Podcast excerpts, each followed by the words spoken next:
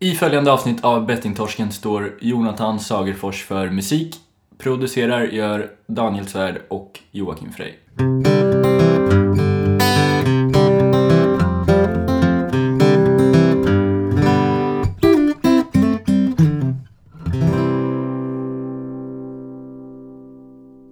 Välkomna till Bettingtorsken avsnitt nummer 16. Tjena Jocke. Hej. Hallå. Hur är läget? Det är bra. Du har ju öppnat en eh, öl, ser jag. Nej, det är Nej. det inte. Det är alkohol eller sån här... Det är ingen stark öl, men det är en, eh, en Budweiser. Ja, Budweiser. du bjöd den här på mig tänkte jag säga, men det var det ju för beer. Ja, men Den det, har gått ut. Nej, det har den inte. har den gått ut? Köpt Ja, idag? vi gick ut från kylskåpet och satsade på det. Du dricker också en öl här ju. Den är alkoholfri. Nej, den, har jag, den drack jag tidigare. Jag har svept tre koppar kaffe för att eh, du inte ville hjälpa till. Nej. Den är ju inte alkoholfri. Den är alkoholfri. 0,49 procent. Jidder. Så du är egentligen en... eh, Ja, men då är det bettingtorsken igen då. är vi tillbaks. Med nummer 16 som sagt. Och eh, vi eh, ska... Fan mycket ölsnack det är här. Ja, Eller? Det känns så. topp tre grejer vi har snackat om i bettingtorsken. Liseberg. Liseberg, öl och snus. Eller? Ja, kaffe. Om man tar bort Kaffe är spel, då, det är uppenbart. Kaffe, ja. Spel är ju etta. Man märker vad vi har gjort när vi slutat spela. Vi, vi är på Liseberg varenda jävla dag och åker kanske. Vi dricker massa öl, snusar och vi dricker kaffe. Ja. Eh, apropå att man ska passa sig för att ersätta sitt beroende. Men vi tränar ju mer än vad vi någonsin har gjort. Mm. Det får vi faktiskt säga. Du ser hur extremt stark jag är. Mm. Mm. Men du har en eh, väldigt intressant tröja på dig idag. Du har en eh, Feck Day. Eller vad står det? Vilket jävla uttal. Du som ändå har bott i Norge.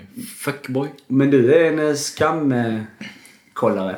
Nej, jag har inte sett en sekund men jag köper skam, alltså kläderna, kollektionen för att... Eh, Bara för att du ska försöka vara ung. nej. För att jag, jag tycker de är snygga. Aha. Det är nummer ett. Och jag tycker att... eh, Nej men tydligen så... Tydligen så ger de ju... Det går till något slags jävla bra Som ni hör så jag svamlar, som ni hör så svamlar han bara. Han försöker, han försöker hålla sig ung så vill han bara bli ungdomen och så köper han sådana här Feckbay tröjor. Om man köper en tröja så går det pengar till någon som behöver pengarna. Så tänkte jag. Och nu är jag pank. Alltså nu har inte jag några pengar men jag har i alla fall gett pengar till någon. Ja. Du kan sälja tröjan. Skit i det då. Vi ska snacka nu, vill du säga någonting förresten innan? eh, För vi har lite en grej att snacka om här. Vill du, har det hänt något kul här på sistone? Eh, om det hänt något kul på Eller sistone? tråkigt eller läskigt eller? Eh, nej, inte vad jag vet. Läskigt. Sett någon läskig film kanske? Det finns många läskiga filmer. Jag har inte sett. Du, jag har sett det. På tal om eh, spel här också.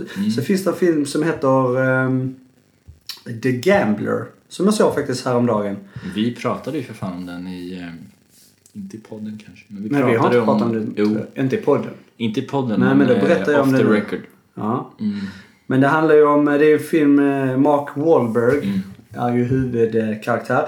Där får man en ganska härlig och, eller härlig, det är ju tragisk. Mm. Härlig.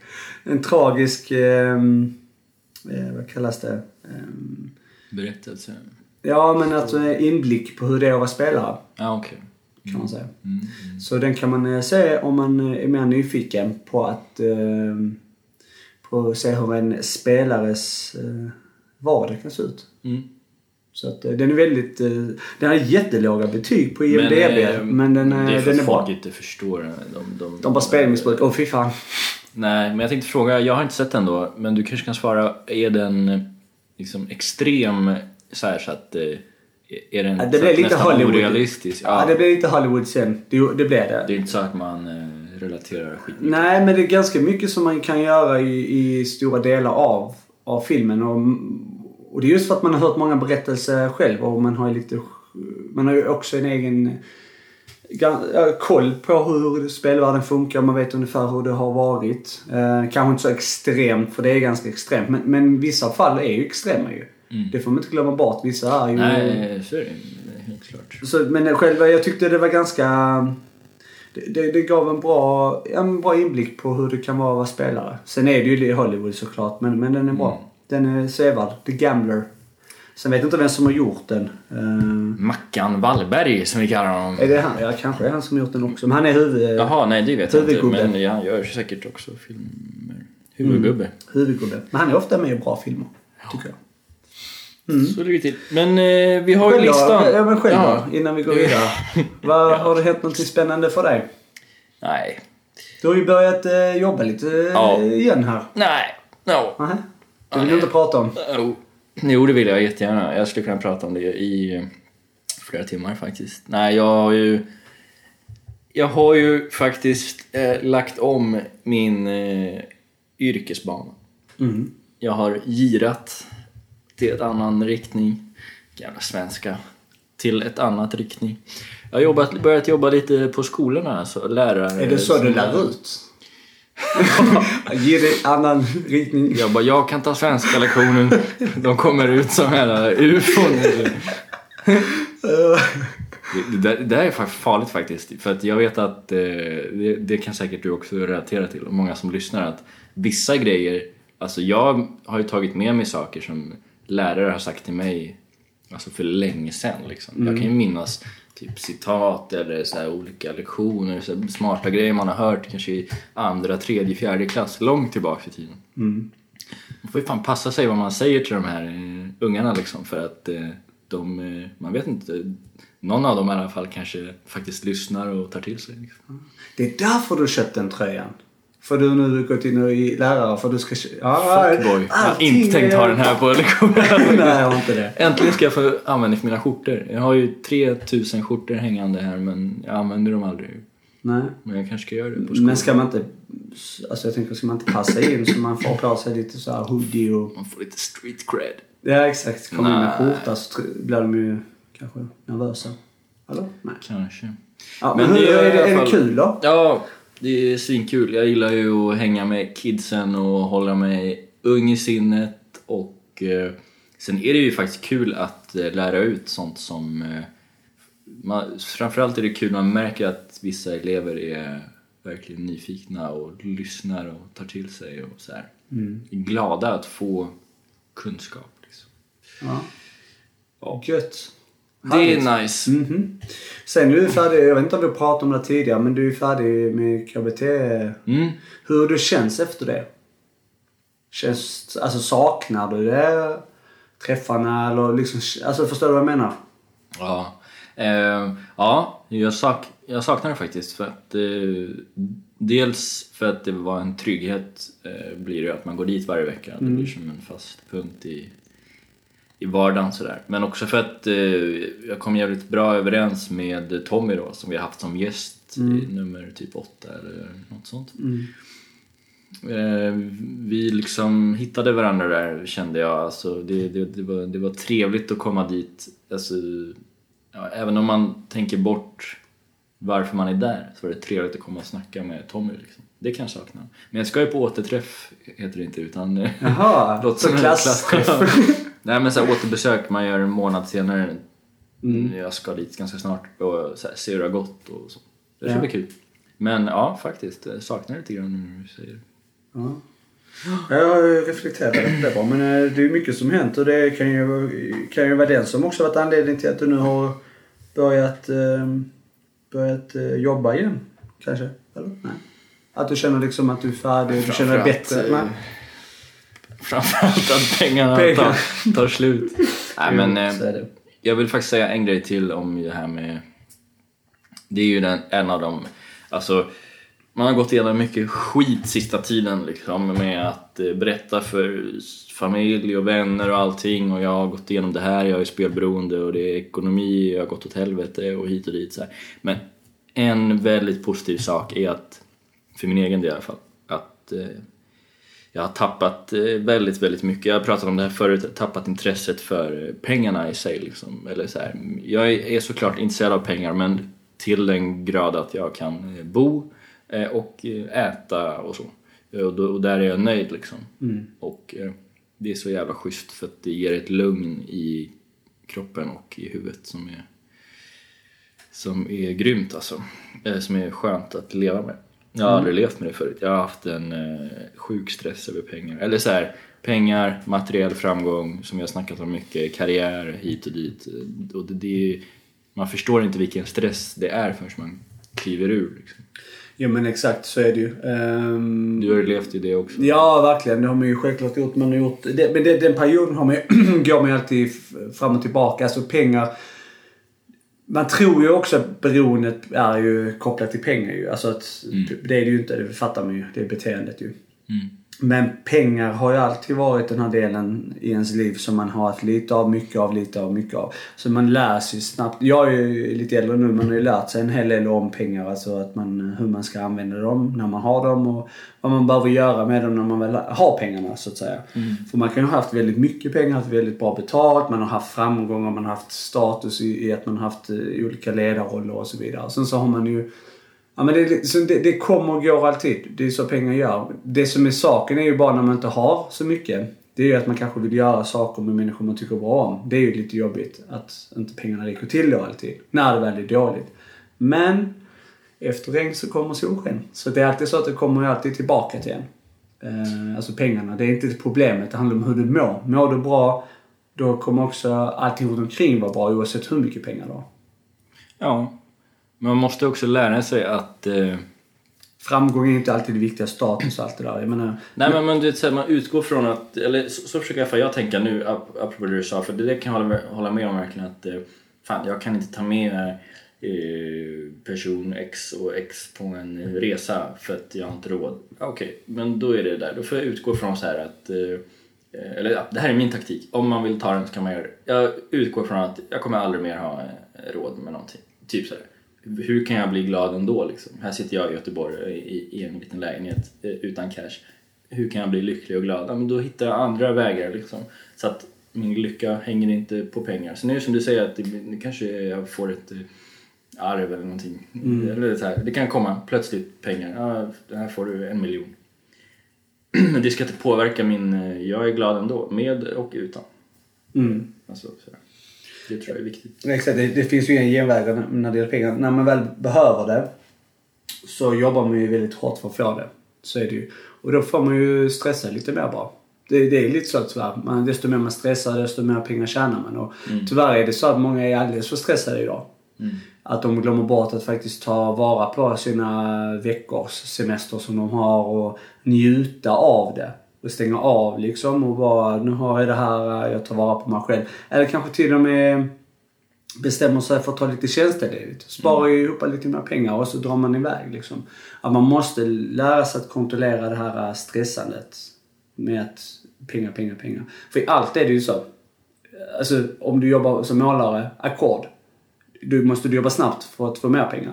Om du jobbar i vården eller någonting, du tar massa övertidspass hela tiden för att kunna få mer pengar. Och är du säljare, desto mer du säljer, desto mer du ringer, ringer, ringer, ringer, bokar möten, ut, ut på mötena, säljer eh, och du jobbar alltså ständigt mm, eh, varje dag. Stress, stress, stress, stress, stress. Du är ute på mer möten än alla andra.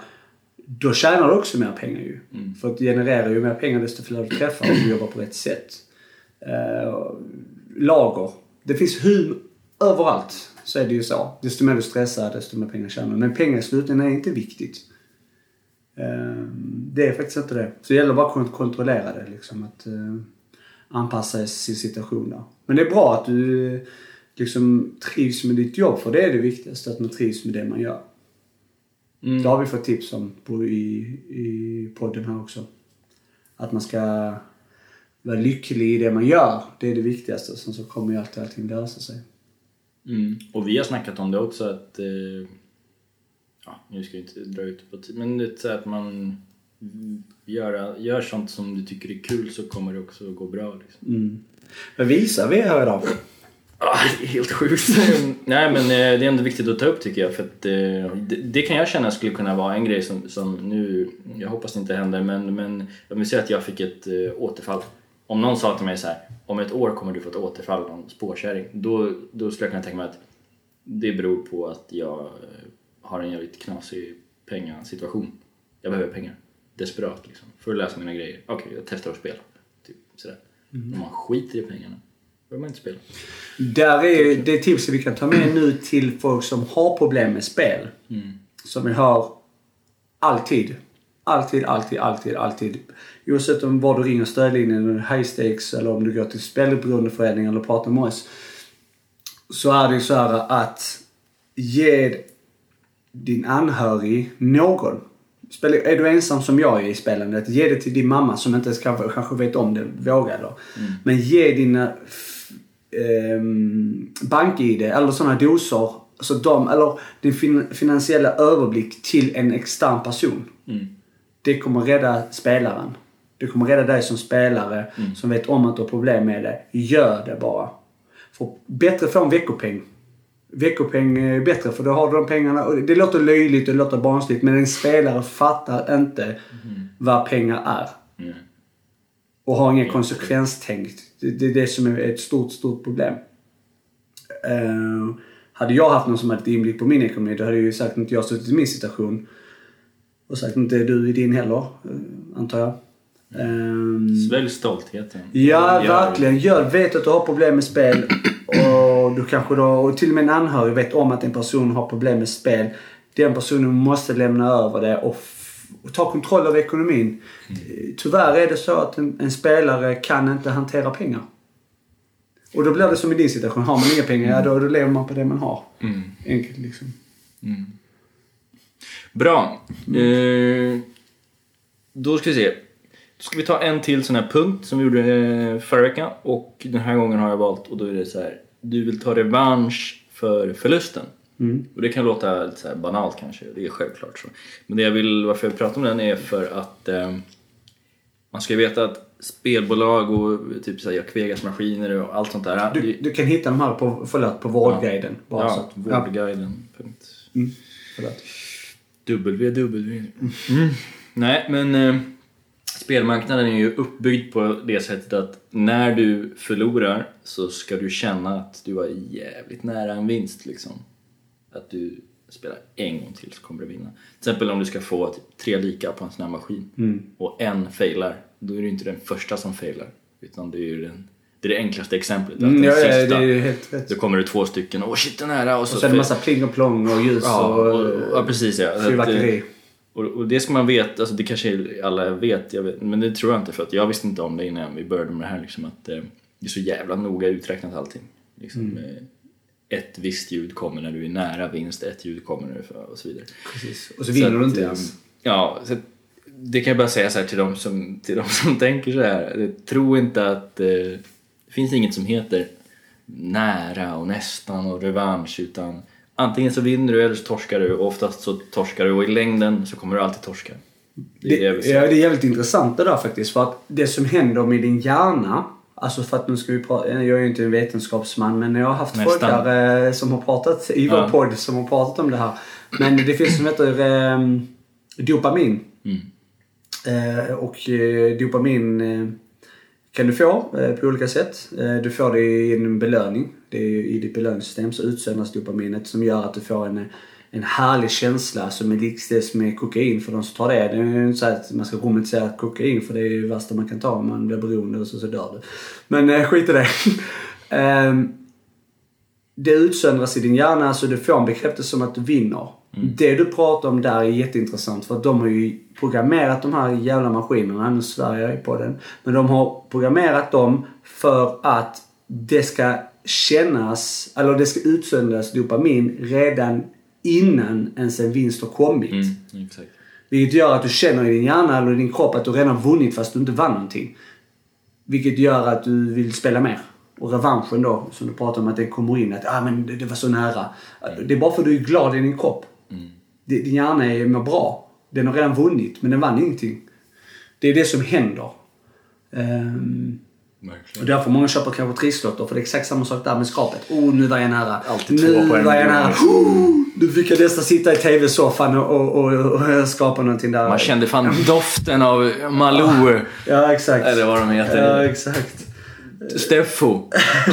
Ja, precis. Obekväma stämningen när de sitter och pratar fast de inte Ja. riktigt vet vad de ska Ska jag för säga. pengarna? Man bara, håll käft.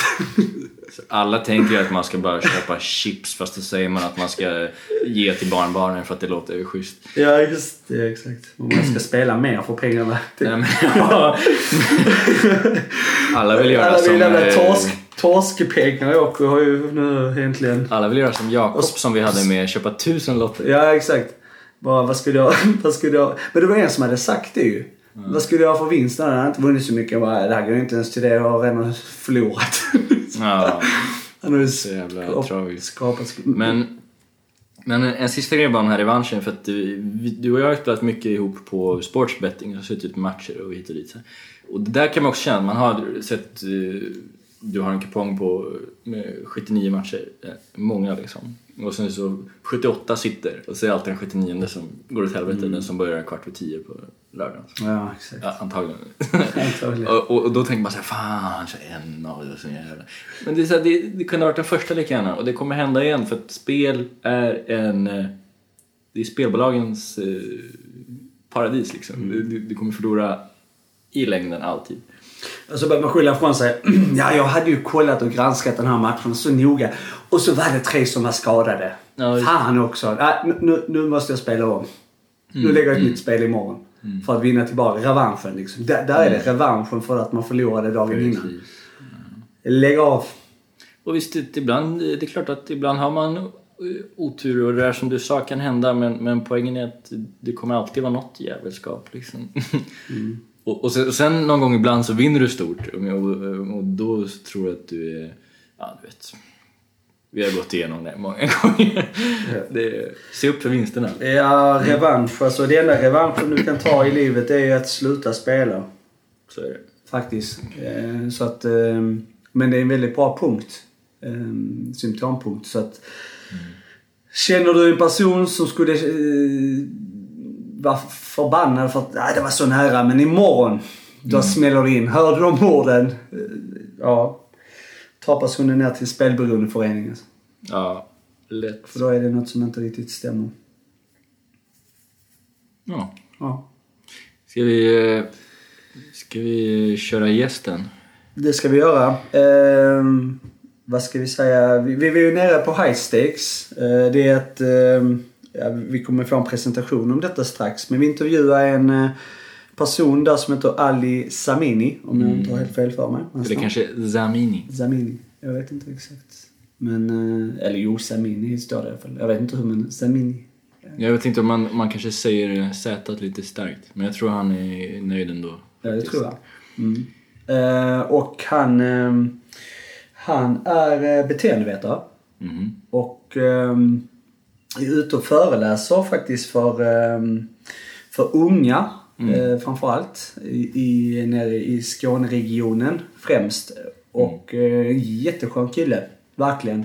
Mm. Eh, en muskelknote. Eller nej, inte samma det, men inte muskelknote. Han var ganska stark. Han såg stark ut. Han, han kan nu lyfta där och mig samtidigt. Säkert. Ja. Men något som, är väldigt, som vi kan nämna här, vi var inne på det förra avsnittet lite grann. Men det som Highstakes gör som är fantastiskt bra, det är att de är ju ute och pratar och hjälper unga framförallt. Ehm, som har då problem med spel. Både spel om pengar men också spel, gaming då. Mm. Vi pratade om, eh, vi var inne på det lite grann för, för avsnittet, men, men eh, vi, vi diskuterade efter avsnittet med, med, med Ali som vi gärna vill lyfta in här. Och eh, det var att eh, de också håller, försöker nå ut till de som är kriminella, unga kriminella. Och det är för att det är ett väldigt stort eh, och brett problem eh, bland, bland, eh, bland ungdomar. Att de lånar pengar emellan varandra för att spela och allt det där. Och begår brott och faktiskt Ja, det, det är väldigt tråkigt att det är så. Att de... Eh, de har inte samma... Ja, det händer mycket mer skit än vad jag var liten i alla fall. Eh, då kunde man låna lite pengar mellan kompisar, men här är det på ett helt annat sätt Men idag. du menar att de begår brott för att de behöver pengar för att de har torskat på spel? Ja, exakt. Och så, så lånar de av varandra. De spelar så på exempel tv-spelsmatcher och så här, Playstation. Mm, Så här FIFA-matcher mellan varandra, lägger spel och så kan man inte betala. Då, så skickar de folk på varandra och så här. Det är livsfarligt. Och det är bra att de är ute och försöker nå de här människorna. eh, som är då lite kriminella eller vistas i de här miljöerna. Det är väldigt strångt eh, och det tycker jag är massvis med cred att de, de jobbar eh, på det sättet. Skitbra. Mm. Bra high stakes. Verkligen bra. Då kör vi väl igång då? Eller? Ja. Ali Samini i betting torsk.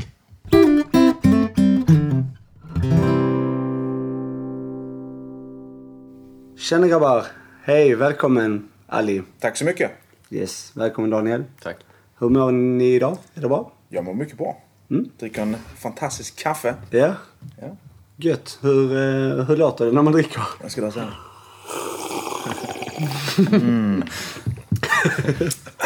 Fantastiskt. Mycket gott. Mycket gott. Alla så här ljudfetischister bara svimmade nu. Ja, exakt.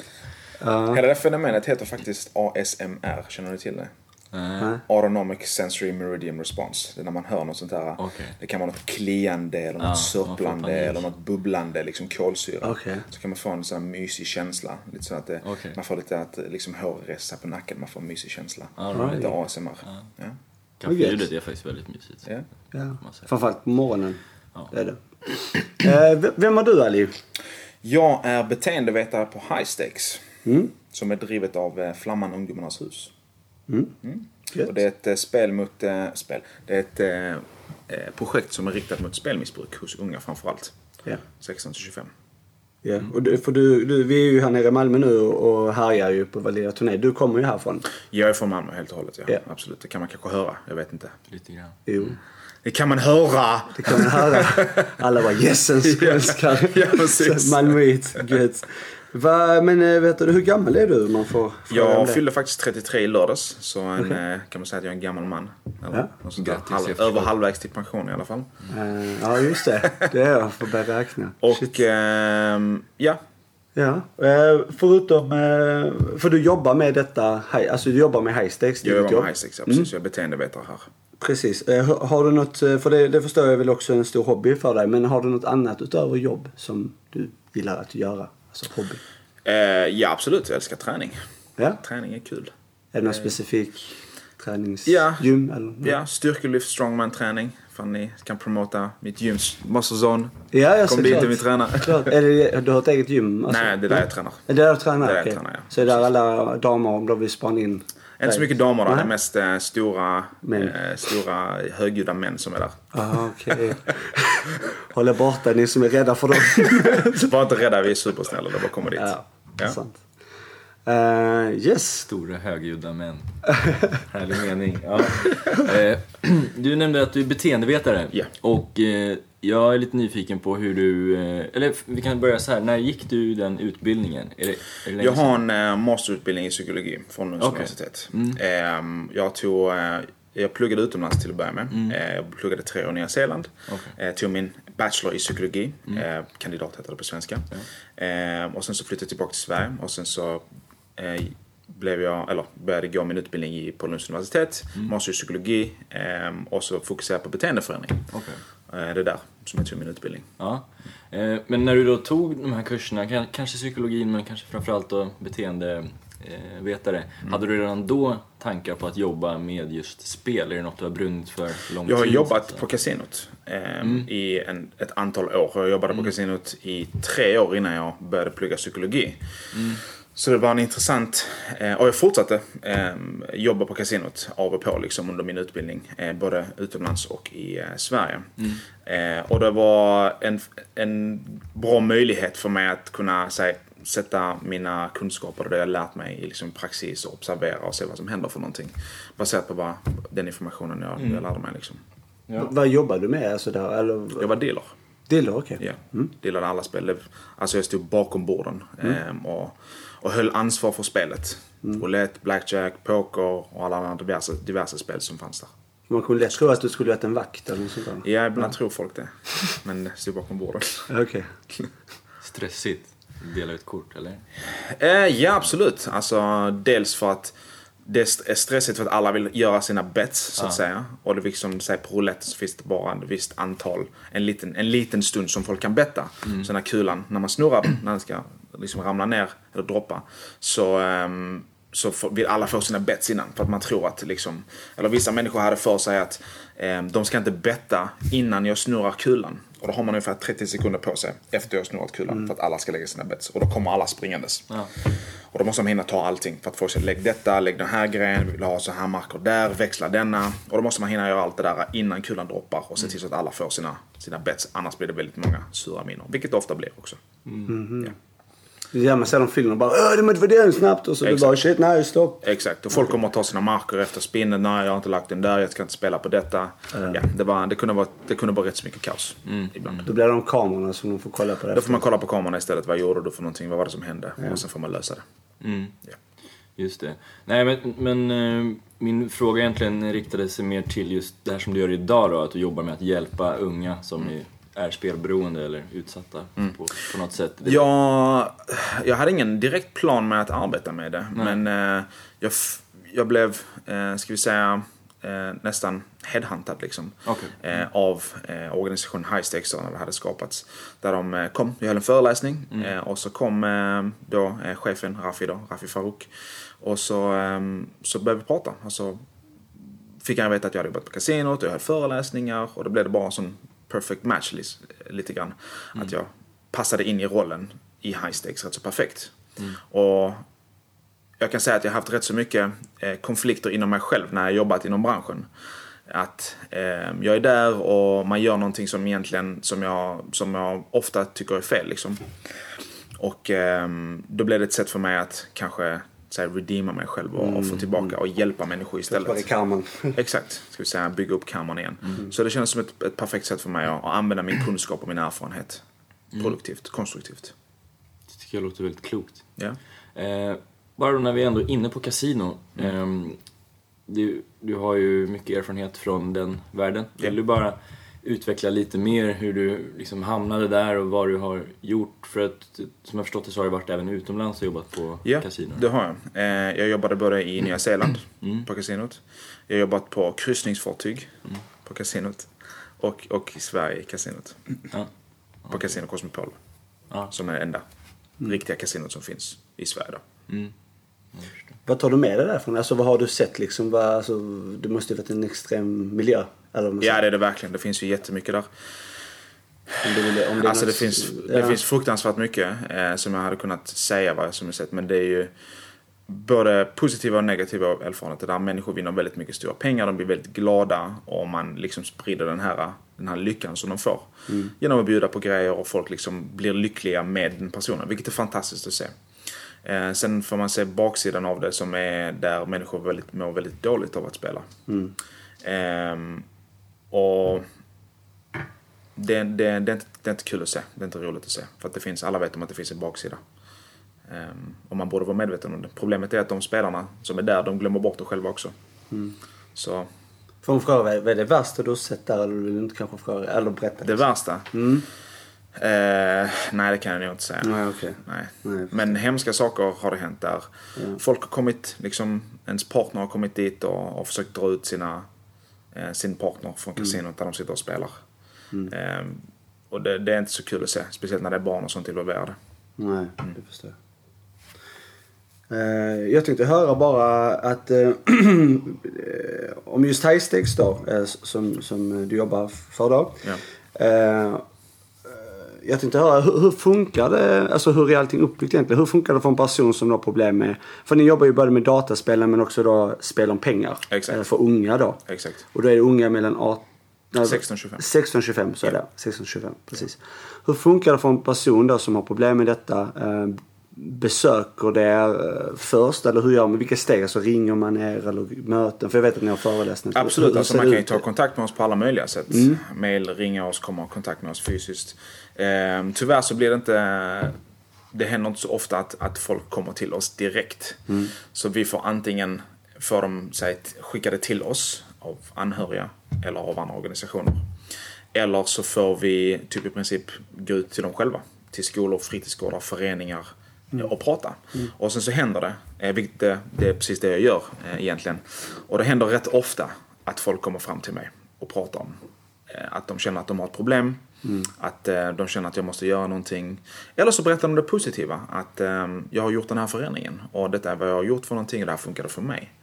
Så det, det är lite där det funkar bäst om man ska vara ärlig. När man kommer direkt till dem. Alltså ute i skolor och fritidsgårdar och Exakt. Skolor, fritidsgårdar, Det är väldigt viktigt men extremt modigt också för personer att göra det. Alltså att säga till att de har Absolut. problem med det. Det är väldigt Absolut. Men det blir mycket mer riktigt för dem att komma dit när de sitter och pratar det just där. För att man måste egentligen få komma in i en, in i en visst eh, tankesätt eller viss känslomässig start liksom.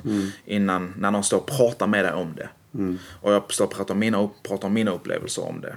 Eh, så verkar det som att det låter för dem att jag, har, jag vet någonting om branschen.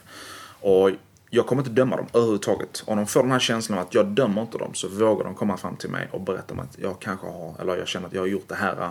Jag spelar för mycket. Vad kan jag göra för någonting? Har du några tankar? Har du några tips? Absolut. Då får de tips och sen får de också ehm, eh, rådet att komma till oss. Ring mig.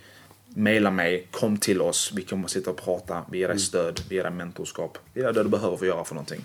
För att röra dig framåt liksom. Och essentiellt eller i grund och botten så handlar det om att vi vill hjälpa dem att röra sig framåt och bli bättre, ehm, bättre liksom människor bättre inom sig själva. Men kommer, kommer de hit också här till, alltså, för, för vi göra lite reklam, eh, eller får man komma hit tänkte jag säga? Absolut. Det får man göra. Absolut. För, det, för där är ju adressen är Carl Gustavs. Vi tar, vi tar oftast mötena på, på Flamman. Ni har ofta på Flamman, okej. Exakt, ja, vi, tar, okej. vi tar våra möten på Flamman. där- Okej, då där ska jag inte ta hit dem här. Nej, det är ingen fara. Det är, det är ingen fara. Men vi tar våra möten på, på Flamman Ungdomarnas hus. Ja. Som, eh, som ligger på, på eh, Hyllie kyrkoväg. Nej, inte Hyllie kyrkoväg. Vad heter det nu? Men man kan googla. Man kan googla Och de unga Flamman är extremt bra på det också. Exakt. Flamman Ungdomarnas hus i Kroksbäck. I Kroksbäck. Kroksbäcksskolan ligger de på. Okej. Ja. vad bra.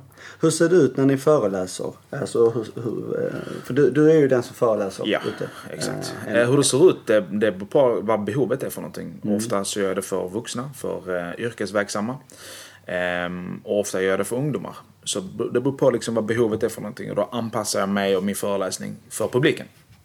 Helt enkelt. Jag berättar liksom om egna erfarenheter och om alltså, allt som kan hända. Liksom, så. Exakt. Oftast, eller framförallt så handlar det om att prata om bakomliggande faktorer. Så vad är det som ligger bakom? Sen att jag framför det på ett visst sätt eller ett annat. Det, det, kommer, vara, det kommer skilja sig. Både på om jag pratar med en vuxen, yrkesverksamma eller om jag pratar med ungdomar. Det kommer skilja sig. Men framförallt så handlar det om att förstå vad ligger bakom ett spelmissbruk. Eller att man spelar överhuvudtaget på ett negativt sätt. Eller som har negativa konsekvenser. Det, det, för dem att förstå det, det är då vi kan, vi kan börja skapa förändring. För att vi kan inte sitta och fokusera på, jag kommer inte fokusera på, men du, spelar, du spelar, du spelar. Du ska inte spela, sluta spela, tänk på att inte spela, gör någonting annat. Börja prata om vad ligger bakom, vad är det som har satt grunden för ett spelmissbruk? Va, vad tror du ligger bakom? Alltså, så, Det finns många faktorer. man får höra din... Det finns många faktorer, men ofta så handlar det om att man saknar någonting. Man fyller, man fyller ett gap inom sig med, med någonting annat. Liksom. Man har ett hål. Och vi alla gör det. Det är inte som att jag bara, nej, jag sitter här och nej, men jag gör inte det. Vi alla gör det, hela tiden. Varje dag, egentligen. Så fort du fram telefonen och börjar scrolla Facebook, då börjar du fylla någonting inom dig. Tristess. Men när du börjar väl göra det på ett sätt där det, där det har rätt så grova konsekvenser för dig själv. Så kan det faktiskt bli så att du fyller ett, ett stort hål där du har ett större behov för någonting annat. Vänskap, kärlek, du, får, du, kanske, du, kanske blivit försummad av någon i ditt liv. Du kanske känner att jag, har, jag vill inte tänka på tråkiga saker i min omgivning. Så därför rör jag mig till spel. Det kan vara gaming, det kan vara spel om pengar. Bara så länge det får dig bort ifrån den här säg, bubblan, tankarna av att tänka på det här negativa. Liksom. Och det kan också bara vara att man har, säg att du har eh, spelat för 100 kronor. Men du har som vinnarskalle. Du är så envis så att du måste vinna. Och du kommer börja komma tillbaka. Och statistiken säger att du kommer förlora. Så du börjar förlora lite mer och lite mer och lite mer. Till slut så blir det bara att du bara jagar pengarna. Och det blir den här konstanta ångesten. Att du har förlorat pengar och för att dämpa ångesten så tänker du vad kan jag göra åt det? Jag kan spela och jag kommer vid något tillfälle vinna, för att det gör man. Och så blir det bara den här onda cirkeln. För att den här ångesten så av förlusten, jag måste göra någonting åt det, gör att jag spelar mer. Du förlorar, skapar ångest, du spelar mer. Och så vidare, och så vidare, och så vidare. Hur ser, hur ser din eh, egen bakgrund ut eh, vad det gäller spel? Just, eh, har, du, har du själv haft någon form av, eller ens varit inne och touchat på att du känner att du har något problem med det? Eller Jag har, jag har eh, vid tillfällen när jag har besökt kasino själv så har jag hamnat in i den bubblan. Så jag vet precis hur, hur det känns. Jag har däremot då Eh, inte gått tillbaka och gjort det dagen efter. Eh, när jag varit på kasino själv, förlorat en större mängd pengar. Eh, inga gigantiska summor. Men den här ångesten av att jag måste vinna tillbaka. Jag måste vinna tillbaka de här pengarna. Jagandet. Absolut, det har jag känt på mig. Eh, jag har också gamet. Eh, när jag var tonåring själv så var jag en rätt så stor gamer när det kommer till det. Ni känner till Starcraft kanske? Spelade den 10 timmar om dagen ungefär. Oh, det var länge som jag hörde Starcraft. Starcraft 10 timmar om dagen en hel sommar. Eh, Counter-Strike också. Mm, Eh, ja. Så det var, ja, vi, liksom perioder där man hade för, för lite att göra eller någonting som man, man kände att man behövde kanske komma ifrån någonting annat. Då blev det så att man spelade väldigt mycket gaming. Eh, inte spela om pengar. Men när man tänker att jag ska testa spelen, att jag ska testa blackjack, som jag gör själv. Jag har jobbat inom branschen som sagt. Men när man hamnar där så kommer inte rationell tanke av att ja, men jag vet om att man förlorar oftast. Det finns inte där. Nej. Det försvinner. Det är ut ur fönstret för länge sedan. Du hamnar där. Känslorna tar över rationell tanke. Nästan alltid. Jag skulle vilja säga att det vanligaste är att man, man kanske på ett plan, på ett ställe i hjärnan, man, vet man det här liksom rent intellektuellt, men så tror jag de flesta tänker att jag är undantaget liksom. Ja. Jag är smartare än de här Alla är undantaget. systemen. Och, Ja men så är det ju. Man tror, Alla man, vet man, tror man är någon eh, gud på, på spel. Man bara, Ja, och och ska det där- vinna över alla. Där kan jag. Absolut. och det där är så starkt också, man kan ju förlora mycket under lång tid ändå känna att jag är nära nu liksom, det kommer snart. Så Hela tiden. man, ja. Men det är fel på korten. Ja. Det är inte fel på någonting Ja. annat. Det är fel på korten, det är fel på dealern, det är fel på kasinot, det är riggat. Matcherna är riggade Det är framförallt, det vet man. Allting, allting. Jag har hört det allt från, från himmel och jord. Till och med en, jag kan dela med en, en komisk upplevelse från, eh, eh, från världen. Eller från världen, från branschen. Eh, när eh, jag stod bakom bordet en dag på rouletten och så spelade jag. Så, så började jag höra, eller så började jag prata med, med en kille. Så berättade han för mig att eh, allting är riggat, allting är jätteriggat. Och hur är det riggat? Jo, det är en sån här, eh, det är en stor sån här eh, magnet under själva byggnaden. Som ser till att styr alla kulor. Ja. Och han visste om att mitt bord var styrt och det andra bordet var styrt. Och från ingenstans så skulle han visa mig var de här kablarna gick någonstans. Och då började han hoppa under bordet och skulle hitta. Så kom han ut och bara de är borta, de har tagit bort dem. Det är den här nivån av så här, paranoid tanke. Av att det är styrt. Det är inte bara att det är statistik och risk. Och att jag har spelat, att jag spelar som gör att jag förlorar. Det är att det är riggat. Det måste Så vara kulan har en liten magnet så när de märker att det är liksom massa Exakt. marker på en och då ska den inte dit, så ska den dit. Exakt. Till och med hört att, för att vi, på kasinot så har de ju maskiner. På alla kasinon nästan så har de med korten. Där de blandar korten. Och jag har till och med hört att folk som tror att de, de printar, alltså de skriver korten när de kommer ut. Så vet man vilket, vad som ska komma ut. Så om, de behöver, om dealern behöver en tia för att vinna. Eh, så kommer det printas en tia. Så att han får det. Baserat på vad, hur folk har spelat. Det låter rimligt. det, var rätt det låter roligt, det var rätt roligt om de trodde att det sitter en liten gubbe där in under ladan och blandar om korten. Du, den har vi, den, den, Ja, har det kommit någon sån? det, det roliga är, jag har till och med hört den. Ja, är det sant? Ja, fast kanske lite mer på skoj. Men det är som är grejen att det är den här, den här, konst, den här tanken, den här processen i vår, våra hjärnor där vi säger att saker och ting kan inte bara ske av sig själv. Alltså att det är bara random eller att det är liksom slumpen. Det måste vara styrt av någonting. Allting måste vara styrt av någonting. Det måste ligga bakomliggande faktorer för allting som händer. Och oftast är det bara slumpen. Och speciellt inom spel så är det slumpen. Du, jag tänkte tillbaka där med föreläsning bara. Ehm, jag tänkte höra, hur, hur är responsen efter en föreläsning? Alltså både från kanske unga då och vuxna och så här. Liksom. Jättebra. Det. Jättebra, ja absolut jättebra. Eh, både att de tycker att det är väldigt nyttig kunskap och att unga, ungdomar känner att de kan relatera till det. Eh, jag, jag försöker prata med dem på ett så här, ungdomligt sätt eh, så att budskapet går fram. Jag kan inte bara stå och, och snacka på ett, på ett sätt där så jag pratar med er. Det kommer inte gå fram. Men när de kan relatera till det, vilket de oftast gör, så kommer de fram och tackar. Shit, bra, bra föreläsning, tack så mycket, det var bra information. Och så står man och pratar med dem i 10-15 minuter. Ja, för det måste vara en konst det där. För jag vet själv när man var yngre, eh, man har så starka minnen av det. När det var någon som skulle föreläsa om något, ofta när de var så tråkiga så jag somnade vid skolbänken. Så Ja. det måste ju vara en väldig konst att se till att få intresset. Alltså få, inte intresse, eller, men eh, uppmärksamhet. så att Absolut. Det, du måste, det, finns, det finns metoder man gör det. Ja. Men framförallt så handlar det om att du måste själv vara engagerad i ämnet. Mm. Du måste vara passionerad över det. är du inte passionerad över det så kommer du inte kunna sprida den passionen till någon annan.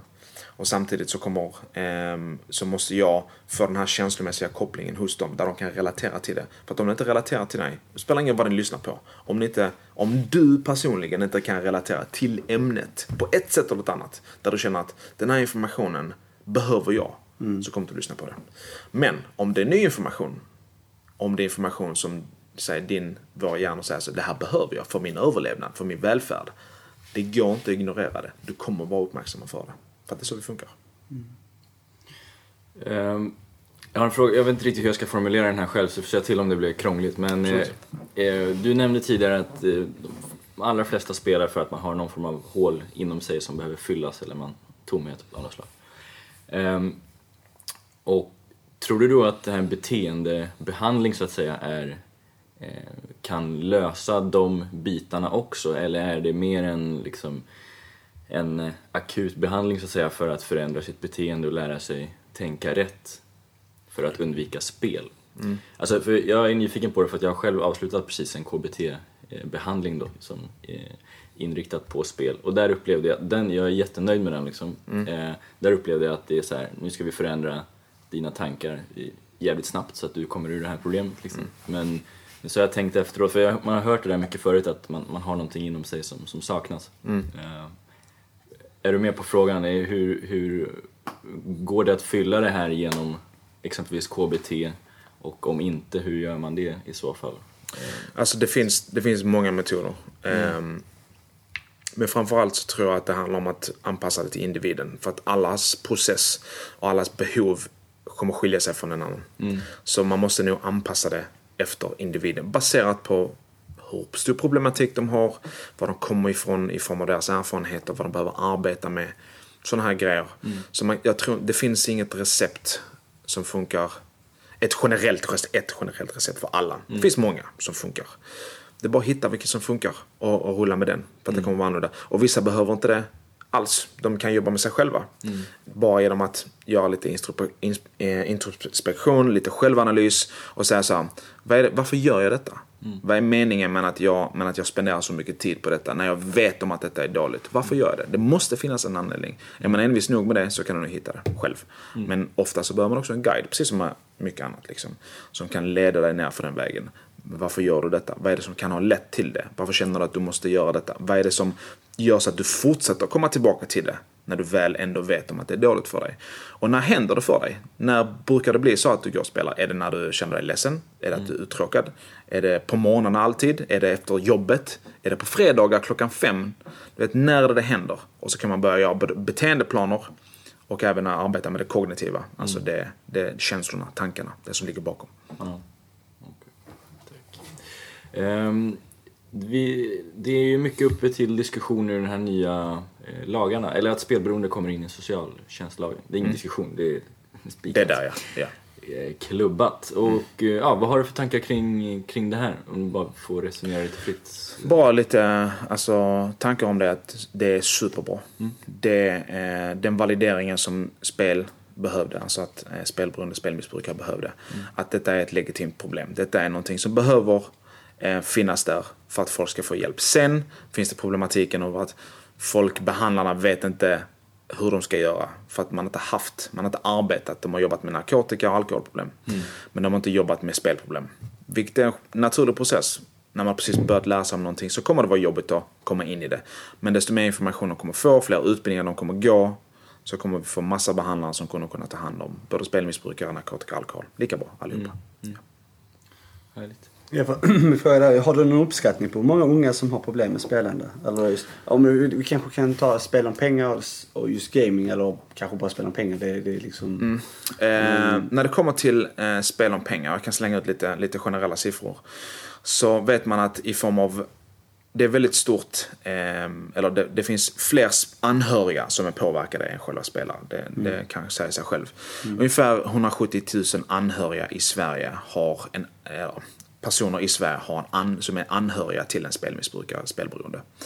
Eh, däremot så finns det ungefär 82 000 barn eh, som är i, i ett hushåll med en spelberoende spelmissbrukare.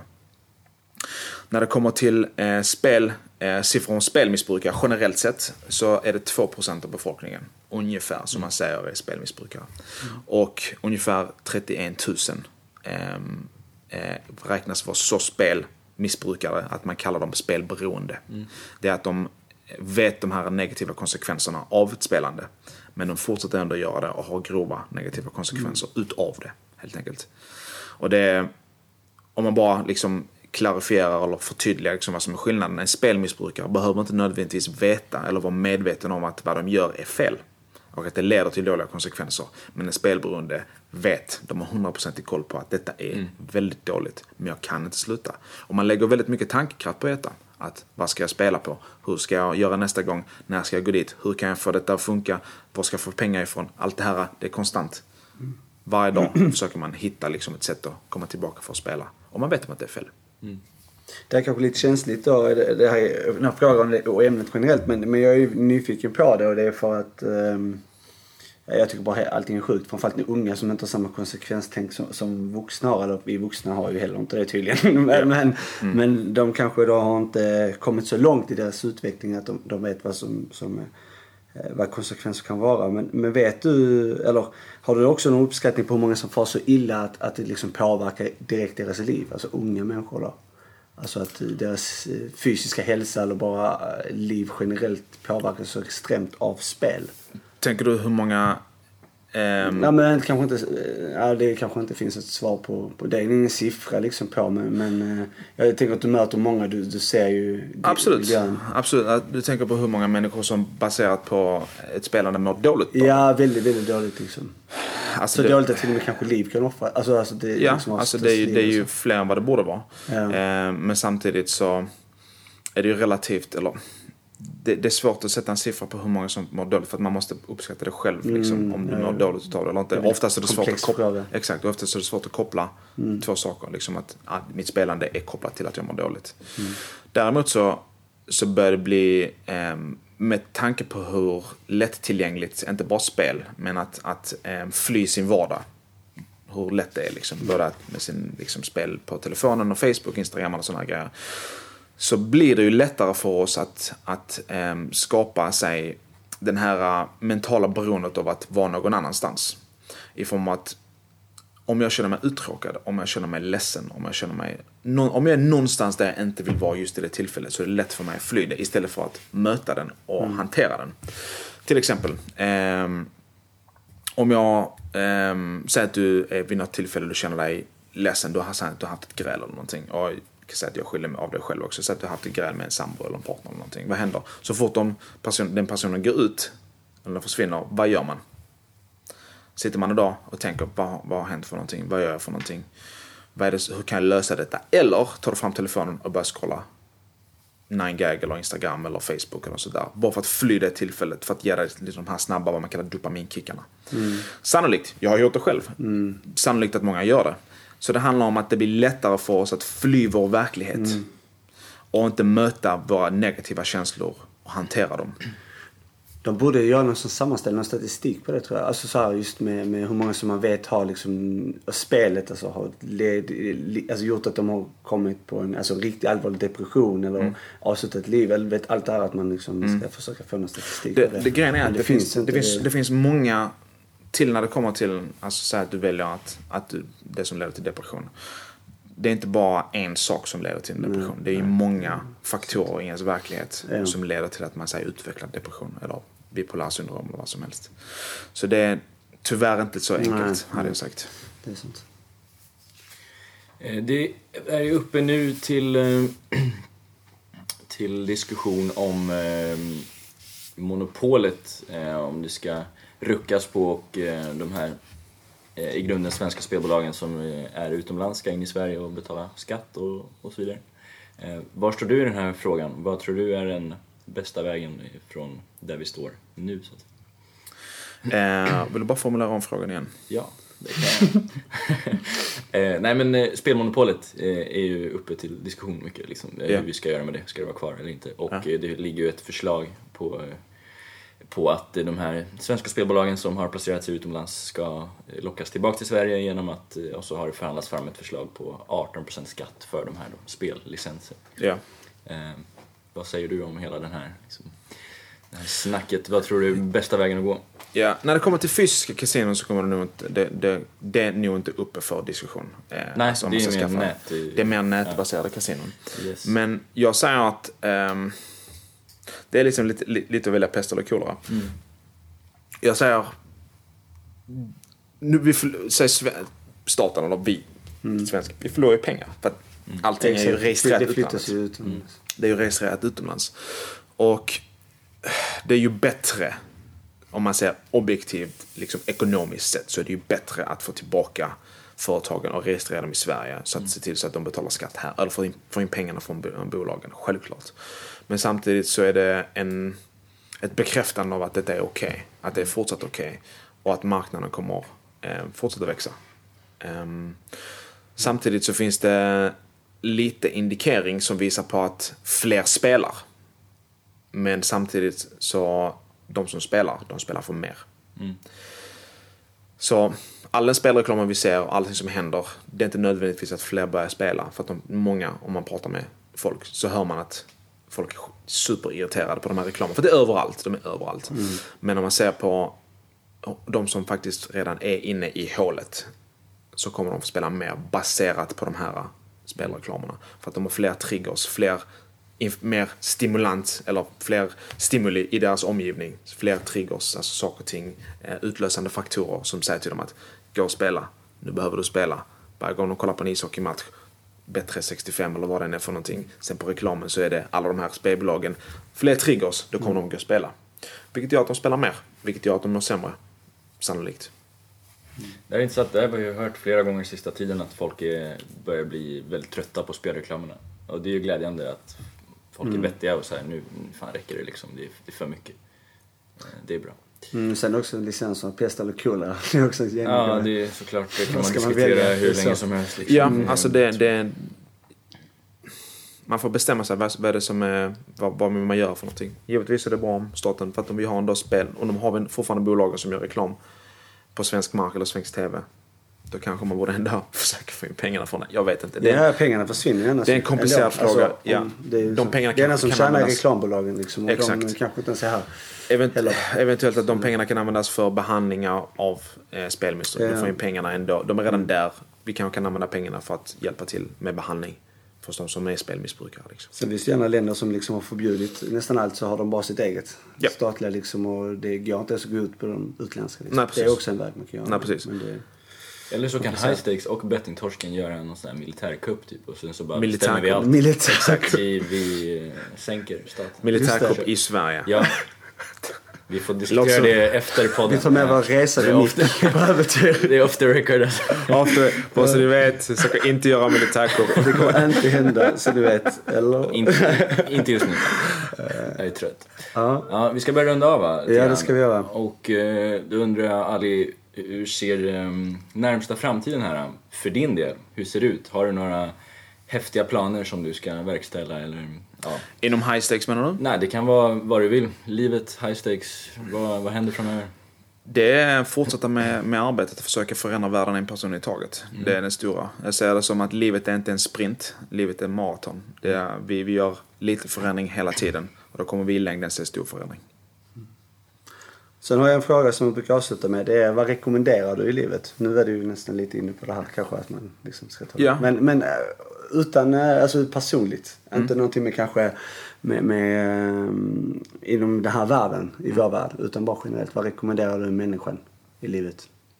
Djup fråga. Djup fråga. Ehm, alltså, rent filosofiskt så ser jag eh, människan som, som en individ. Och jag tror att vi alla har ett ansvar att bli det bästa vi kan vara.